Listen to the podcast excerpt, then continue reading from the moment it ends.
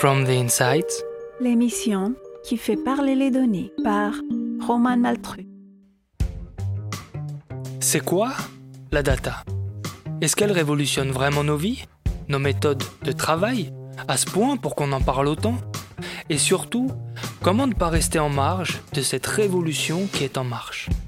Fenêtre ouverte sur les coulisses des métiers qui façonnent l'avenir, From the Insight écoute celles et ceux qui ont fait de la donnée leur quotidien, retracer leur parcours, raconter leur expérience en data science, mais aussi en intelligence artificielle ou encore en machine learning, en deep learning, en système expert, en business intelligence, en reporting financier ou extra-financier, en blockchain, en mesure, en KPI, en base de données, parfois open source, en industrie 4.0, en stratégie data-driven, en réalité augmentée, bref. Tout ça pour démystifier la data et ses métiers et rappeler que comme toutes les compétences, elles s'acquièrent. Pensez à prendre des notes, ça pourrait vous servir. Bonne écoute.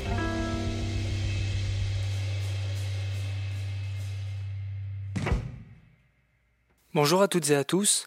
Aujourd'hui, j'ai le plaisir de recevoir Luc Julia. Alors peut-être que son nom ne vous évoque rien, mais les innovations qu'il a dirigées ont eu de l'impact sur la vie de milliards de personnes à travers le monde et probablement sur la vôtre. Il est le père de Siri, l'assistant vocal d'Apple, et des imprimantes connectées de Samsung. D'ailleurs, récemment, il a été décoré de la Légion d'honneur pour ses travaux de recherche sur l'intelligence artificielle et les interactions homme-machine. Ensemble, nous allons parler d'intelligence artificielle, évidemment, mais aussi de son parcours au CNRS, au MIT et dans ces grandes entreprises qu'il a côtoyées. Je ne vous en dis pas plus. Allez, c'est parti. Alors Luc, est-ce que c'est vrai ce qu'on raconte? T'as construit un robot qui faisait ton lit à ta place quand t'avais 10 ans? 9 ans, ouais. 9 ans? Ouais. ouais bah c'est vrai, ouais, bah, je pense que euh, au moins à cette époque, euh, les, euh, les lits, c'était moins rigolo que maintenant. C'est-à-dire que maintenant c'est une couette et puis on n'en parle plus. à l'époque, il fallait mettre le drap et puis la couverture et que ce soit bien carré et tout ça. Donc ça m'emmerdait royalement quand même. Et, donc, bah, ce que j'ai fait, c'est que j'ai construit un robot. pour faire ça, le robot, il n'était pas si compliqué que ça. Hein. Enfin, il, faisait, il bordait globalement tout. il faisait le tour en bordant. C'était très compliqué à faire. Il a déchiré pas mal de draps. Ça a fait pas mal de dégâts. je pense que j'ai mis beaucoup, beaucoup plus de temps à construire le robot qu'à faire 10 000 fois mon lit. Quoi. Ouais, c'est souvent un truc qui arrive aux ingénieurs. Ça, c'est le syndrome de l'ingénieur, non? De toujours vouloir faire mieux. On dit d'ailleurs que le mieux, c'est l'ennemi du bien. Mais, euh, mais bon, déjà, une appétence quand même pour euh, tout ce qui est euh, objet connecté, objet automatique. Et récemment, tu as été, as reçu la Légion d'honneur. C'était dans quel cadre? Pour l'ensemble de sa carrière. ouais, t'as vu, on passe quand même du coq à l'âne. Là, il n'y a pas de. Ah bah, ouais, bah, c'était, c'était, je pense, pour, euh, parce que je dis tout le temps que euh, je suis très attaché à la France et que malgré le fait que je sois parti il y a 27 ans, plus de 27 ans maintenant euh, aux États-Unis, je, je, pense que la France est un pays extraordinaire et qu'on a des gens extraordinaires, qu'on a une, éducation extraordinaire et que j'en ai un peu marre qu'on se flagelle tout le temps. Et euh, comme je le répète et que je le répète, euh, euh, bah, il y a des gens à qui ça a plu. Oui, c'est vrai que tu dis dans ton livre qu'en fait, tu t'en es voulu un moment de participer à, la fuite des cerveaux. Ouais, ouais j'avais pas trop le choix, franchement. Enfin, j'étais, j'avais mon rêve qui était de, devenir chercheur au CNRS. Mon rêve s'est bouclé relativement tôt parce que je me suis aperçu que c'était pas tout à fait l'endroit, l'endroit que, j'avais euh, comment euh, glorifié dans ma tête. Uh-huh.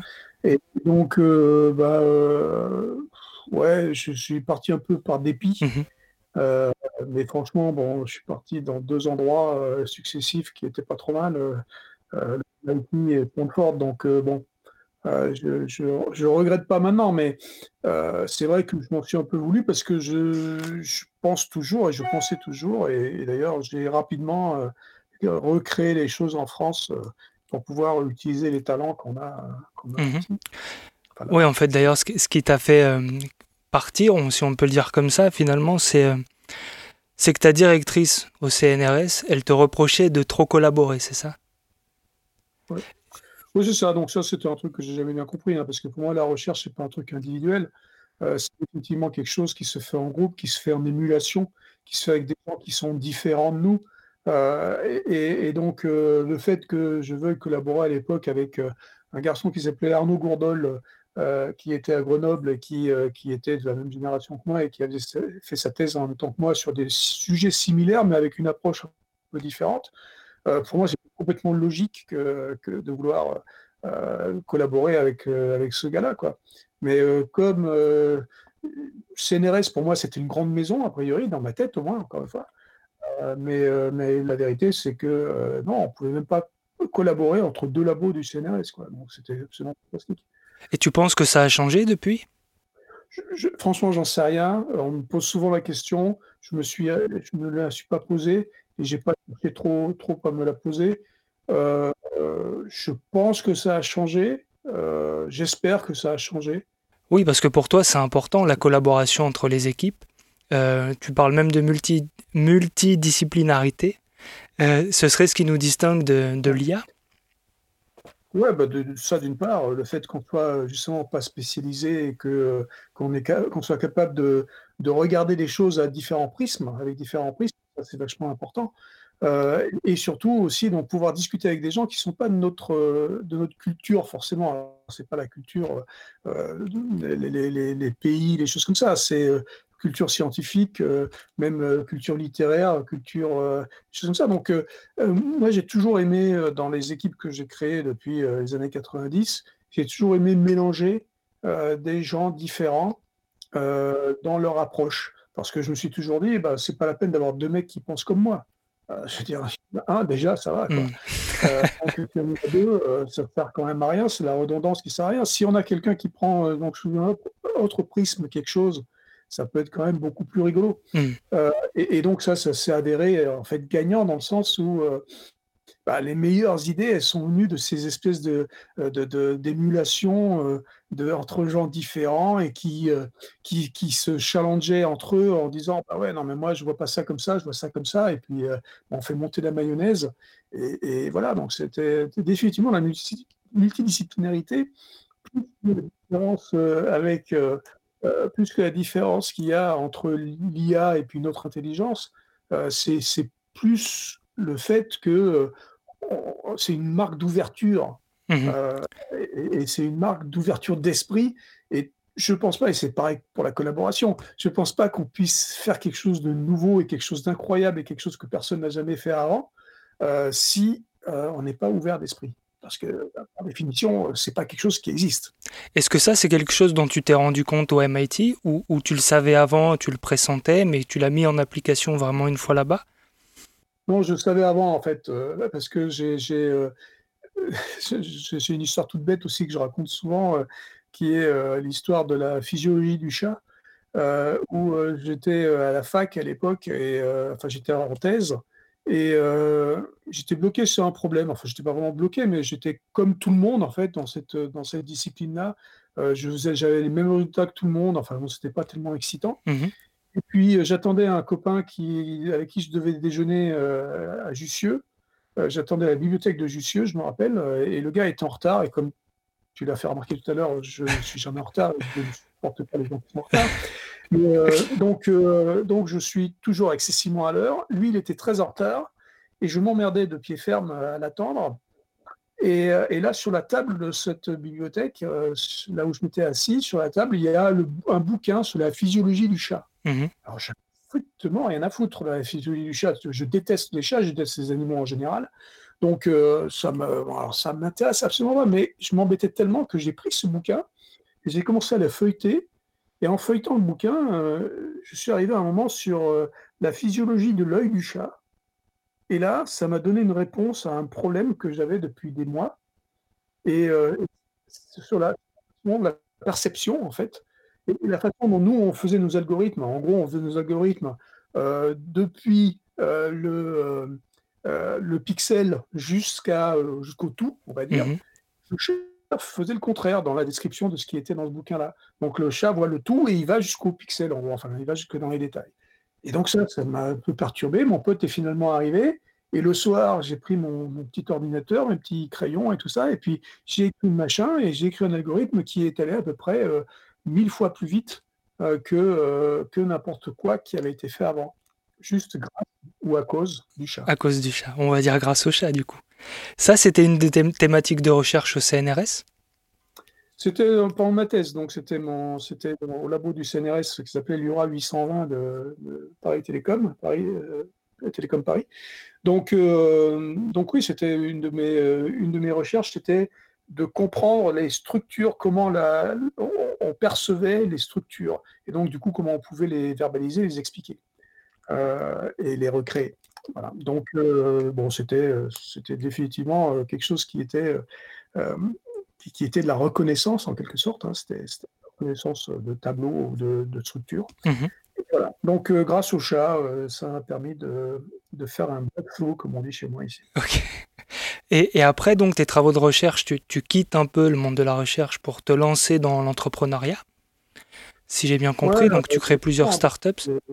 Ouais, Mhm. c'était 10 ans. J'ai fait 10 ans de recherche quand même, donc euh, entre ma thèse et puis euh, ce que j'ai fait au SRI. Au SRI, à Stanford Research, euh, j'ai quand même fait encore 4, 5 ans, 6 ans de recherche là. Euh, et, et là, surtout, j'ai créé un labo qui s'appelait CHIC, le Computer Human Interaction Center. Donc, chic, hein, il fallait que ce soit bien français parce que je parlais quand même, je parle toujours d'ailleurs comme une grosse vache. Euh, donc, euh, donc voilà, et, et effectivement, au bout de 10 ans de recherche, et puis en étant euh, au cœur de la Silicon Valley, euh, tu peux pas faire euh, de la, tu peux pas être dans la Silicon Valley sans créer des boîtes. Mhm. Euh, euh, c'est pas possible, quoi. Je veux dire, t'es un, t'es un bouffon. Si tu... Donc du coup, bah, j'ai, j'ai, je suis rentré dans la période de, de 10 années de startups. Ok, Et donc ça a quand même duré 10 ans. ok. Ouais, bah, de toute façon, toutes mes, tous mes trucs, c'est 10 ans là. hein. Donc 10 ans de recherche, 10 ans de startup et 10 ans de grosse boîte que j'ai terminé euh, il y a deux semaines. Ah, donc bon, bah, peut-être que tu nous diras qu'est-ce qui se passera dans les 10 prochaines années, du coup. Mais alors, qu'est-ce qui t'a amené au grand groupe? Parce que bon, tu as fait 10 ans de start-up et ensuite tu t'es plutôt dirigé vers des grands groupes. Tu bossé euh, notamment pour Apple. Tu as co-créé l'assistant Siri. Est-ce que tu pourrais un peu nous en dire plus? Donc, euh, bah, ça n'a pas de rapport en fait, mais en même temps, ça en a un. Mais au bout de 10 ans de start-up, euh, c'est fatigant quand même. hein. Euh, Donc, euh, c'est fatigant, c'est des petites structures. Il faut toujours tu, tu cours après l'argent en permanence. Et puis, il y a des fois, c'est limite. hein, ça, ça- casse presque. au lieu de passer, bon, nous, on a eu de la chance. les quatre startups qu'on a créées, elles ont été rachetées par, des gros groupes, des grands groupes justement. Donc, ça, ça a été assez bien. Mais, mais bon, c'est fatigant. Et donc, euh, en, en 2009. Donc après mes dix années de, de start-up, j'ai dit bah, je vais prendre ma retraite, euh, c'est bon, c'est- j'ai fini, euh, c'est terminé, je suis fatigué. Et euh, bah, au bout de six semaines de retraite, je me suis aperçu que je, ça n'allait pas être possible. Euh, et donc je me suis dit bah, qu'est-ce qui est logique après euh, dix années de recherche et dix années de start-up Ce qui est logique, c'est dix années de grand groupe. Donc on va commencer ça. Donc j'ai commencé par HP, euh, on m'a proposé un truc, enfin, j'ai regardé un peu autour, je commençais à connaître assez bien la vallée, hein, j'étais dans la vallée depuis 15-16 ans déjà à ce moment-là.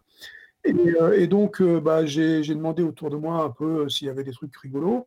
Et euh, mes, deux amours, euh, globalement, c'est donc la reconnaissance euh, des signaux humains, comme on a dit tout à l'heure, mais aussi la reconnaissance de la parole, ça fait partie de ça. Et puis l'autre, c'est les objets connectés, comme on a dit aussi avec le, robot qui faisait le lit. Et donc, du coup, là, je me suis dit, bah, je vais aller plutôt vers les objets connectés à ce moment-là. Et, et HP créait leurs premières imprimantes qui voulaient connecter. Et donc, ils m'ont donné la responsabilité de ce groupe. Euh, et ils m'ont donné 250 mecs. Alors, tu peux imaginer déjà, quand tu rentres dans un grand groupe, la différence, euh, c'est que tu te donnes beaucoup de gens. Ouais, Ah. 250 personnes dans ton équipe, c'est ça?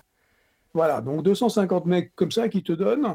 Et puis, moi, j'avais l'habitude de soit dans mes labos de recherche, soit euh, dans, dans mes startups. Maximum, je crois, la plus grosse startup, on avait 35 personnes. Quoi. D'accord? Donc là, ils me filent 250 mecs et ils me disent, vas-y, fais péter, et puis tu as le budget à peu près que tu veux. Quoi. C'est quand même sympa. Donc ça, c'est ça qui est bien dans les grands groupes, c'est qu'effectivement, à partir du moment où on te fait confiance, euh, on te donne euh, les moyens de faire les choses et tu n'as pas à te soucier de ce dont je parlais tout à l'heure, euh, du, lendemain. Donc, donc ça, c'est pas mal. Et, donc, ce- ces moyens, je pensais que ça allait être effectivement relativement intéressant.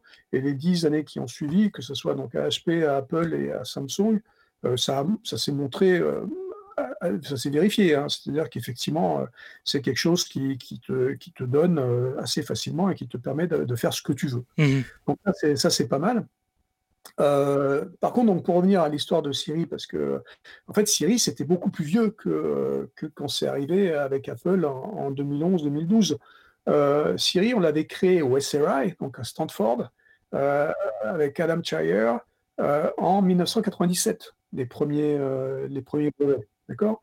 Donc en 1997, on crée un truc qu'on appelle des Assistant, euh, qui est euh, quelque chose qui permet d'aller naviguer sur Internet, parce qu'Internet venait d'arriver, c'est compliqué, on sait bien que c'est la plus grosse base de données du monde, et c'est compliqué de, trouver des trucs dessus. On s'est dit, ça serait rigolo d'avoir un petit criquet sur ton épaule euh, qui va t'aider, qui va t'orienter, qui va, à qui tu vas pouvoir poser des questions, et puis il va t'aider à naviguer ce gros machin Internet.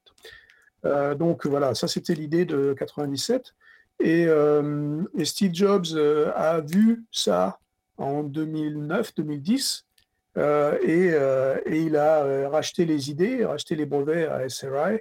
Et, et donc, bah, ça s'est fait comme ça. Moi, je trouve que je connaissais Steve Jobs aussi d'un peu avant. Et puis, et puis Adam a, lui m'a dit au moment où Steve Jobs rachetait donc ces trucs-là, Adam lui était resté au SRI, était resté donc euh, du, du côté de la recherche, on va dire. Mhm. Euh, il m'a dit, bah écoute, euh, viens avec nous à Apple, quoi. Et surtout, viens diriger Apple, parce que moi, j'ai envie de laisser, de rester euh, dans la technique, donc viens diriger euh, Siri. Donc voilà, c'est comme ça que je me suis retrouvé à la tête de Siri euh, en 2011, avant sorte, euh, qu'on sorte le, produit, hein, parce qu'on était une toute petite équipe. Donc là, j'ai monté l'équipe de, euh, on était une petite trentaine, je crois, une petite vingtaine, euh, à une petite centaine. Et puis, et puis voilà, donc on a créé un, gros machin et on a fait de, scratch, de tout. Malheureusement, juste à ce moment-là, c'est aussi le moment où Steve Jobs a décidé de mourir. Donc euh, c'était pas, pas une bonne idée parce que cette vision qu'il avait eue du produit, euh, ben, il était le seul à avoir à l'intérieur d'Apple. Donc euh, ça a été un peu compliqué après. Euh, une fois qu'on a, qu'on a été un peu lancé et qu'on a voulu développer encore les capacités de Siri, de Siri, ça a été un peu compliqué. Ah, donc quand voilà. tu parles de divergence de vue pour justifier que tu as quitté Apple, en fait, c'est ça? Oui, c'est ça, c'est qu'il y avait, en fait, il n'y avait pas de, euh, il y avait pas de vision. c'est- la vision, il y avait Adam, il y avait moi qui l'avais, parce que c'était notre vision qui datait a 15 ans avant. Donc, euh, donc elle était, celle-là, elle n'avait pas changé. Mais euh, c'était toujours un peu compliqué de, de- d'imaginer ça. Et il se trouve qu'en 2012-2013, euh, c'est quand euh, d'autres acteurs, euh, Amazon et puis, euh, Google, eux, ont, récupéré, ont ressauté sur l'occasion, ont vu le succès évidemment de Siri, ont compris qu'il y avait vraiment quelque chose, et eux, ils ont vraiment redéveloppé, le machin, et puis ils sont devenus numéro un, euh, ils ont largement dépassé Siri, parce que bah, il n'y avait pas la volonté dans Apple euh, de, de faire les, de, de faire les, les changements qu'il fallait faire à ce moment-là. Mhm. Donc toi, tu as beaucoup bossé sur euh, tout ce qui est objet connecté, donc chez HP sur les imprimantes, chez Apple sur les téléphones. Et quand tu arrivé chez Samsung, en fait, tu t'es rendu compte qu'il y avait plein d'objets connectés, mais qui fonctionnaient en silo, donc un peu chacun de leur côté. Et, et ça, c'est un problème pour toi. Est-ce que tu peux nous expliquer pourquoi c'est important de créer des connexions entre les objets? Bah, euh, exactement comme on disait tout à l'heure à propos des connexions entre les humains, euh, moi je considère que c'est important de faire en sorte de détourner les objets de leur, euh, de leur fonction initiale. Et donc, euh, ça veut dire quoi? Ça veut dire que si je connecte une lampe avec mon email, bah, la lampe, devient autre chose que quelque chose qui éclaire. Elle devient aussi un messager elle-même. Donc, elle a une extension du email, se, se fait dans la lampe. Et donc, ça, c'est quelque chose qui m'intéresse. C'est donc ce qu'on appelle l'IoT. hein. Donc, là, on est dans le début des années 2010. Donc, on est en 2012-2013 quand, j'arrive et quand je, viens euh, expliquer à Samsung qu'il serait bien de connecter leurs objets. Euh, donc euh, là, l'IoT, ce qu'on appelle l'IoT, Internet of Things, est balbutiant, hein, mais l'IoT, c'est juste justement Internet of Things, c'est-à-dire qu'on connecte les things à Internet. Pour faire quoi? Bah Pour pas faire grand-chose, justement. Ouais, il se passe rien Et- derrière. Hmm. Voilà, et donc là j'explique, les gars, en fait, c'est pas IoT, c'est pas Internet of Things, c'est pas ça qui est intéressant. Ce qui est intéressant dans IoT, c'est interoperability of things. C'est-à-dire que les choses commencent à jouer ensemble. Et tout ça, parce qu'elles vont commencer à jouer ensemble, toutes ces choses, et ben, après, elles vont vraiment commencer à délivrer des services intéressants. Et donc, ça va devenir cet IoT un autre niveau encore que je vais appeler maintenant Intelligence of Things. Et donc, cette histoire d'Intelligence of Things, qui est rigolo, c'est qu'évidemment, on garde des acronymes, hein, parce que est là pour mais, euh, mais surtout aussi, on rejoint euh, l'intelligence artificielle.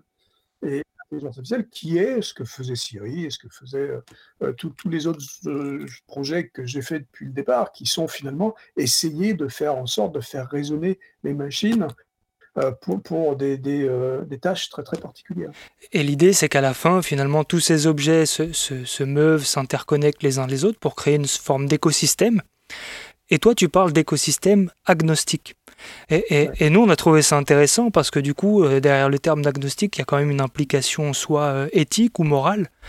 Ou alors, est-ce que c'est simplement l'interopérabilité euh, des données envers les différentes interfaces, comme s'il y avait une sorte de data type résilient bah, C'est un, peu, un peu tout. C'est-à-dire que il y a déjà le fait que les données doivent être effectivement, doivent pouvoir bouger d'un endroit à l'autre sous mon contrôle. Donc ça, c'est qui est important, donc c'est le côté éthique où je vais avoir le contrôle de mes données, hein, ce qu'on voit qu'on a perdu pour l'instant. Hein, on a plus ou moins perdu la bataille, même s'il y a RGPD et des choses comme ça, là on a, quand même euh, laissé nos données, on les a laissées à quelqu'un. Donc là, l'interopérabilité, ce qui est intéressant ici, c'est qu'elle va nous permettre de, de potentiellement garder nos données pour les donner à qui on veut, aux objets qu'on veut. Et en plus, cette interopérabilité ou cette, euh, cette euh, multiplicité d'objets potentiels euh, qui, vont, qui vont utiliser ces mêmes données qui viennent de moi ou qui viennent de mon entourage, ce qui est intéressant ici, c'est de, de, voir que bah, n'importe quelle marque, en fait, maintenant, si elles sont capables d'utiliser toutes le même genre de pool de données, le même genre d'ensemble de, de, données, eh ben, n'importe quelle marque devient interopérable. Et, donc, je ne suis pas, je rentre pas dans un, dans un carcan euh, où je dois acheter que du Samsung, je dois acheter que du Apple, où je dois acheter que de. Et, donc, du coup, ça, donne une certaine, une autre, un autre genre d'éthique, cette fois-ci, qui est euh, quelque chose qui me donne le choix, l'éthique du choix. Et, ça, c'est vachement important pour moi parce que je, trouve ça inadmissible qu'on oblige les gens à rentrer dans un écosystème et à y rester. C'est pas avoir être le cas. C'est vrai que quand tu achètes un, un, iPhone et que tu veux passer sur un Android, c'est toute une tannée, quoi. Donc... C'est très compliqué. Et, bon, et après, on voit ça, euh, bah, tous les, écosystèmes essayent de te garder dans leur propre écosystème parce qu'ils essayent de développer des soi-disant standards, mais qui sont en fait leurs propres standards et qui marchent qu'avec eux et avec eux-mêmes. C'est la fin de ce premier volet. On se retrouve la semaine prochaine, toujours en compagnie de Luc Julia, pour parler de l'explicabilité des décisions qui sont prises par les IA. Est-ce qu'on peut leur faire confiance? Quelles sont leurs limites? On parlera aussi d'informatique quantique, d'écologie, entre autres. Pensez bien à nous laisser une note et un commentaire sur Apple Podcast, c'est vraiment ce qui nous aide le plus à faire connaître l'émission. Et puis ça va, ça vous coûte pas trop cher, à peine 30 secondes de votre temps. D'ici là, je vous souhaite une bonne semaine. À dimanche prochain.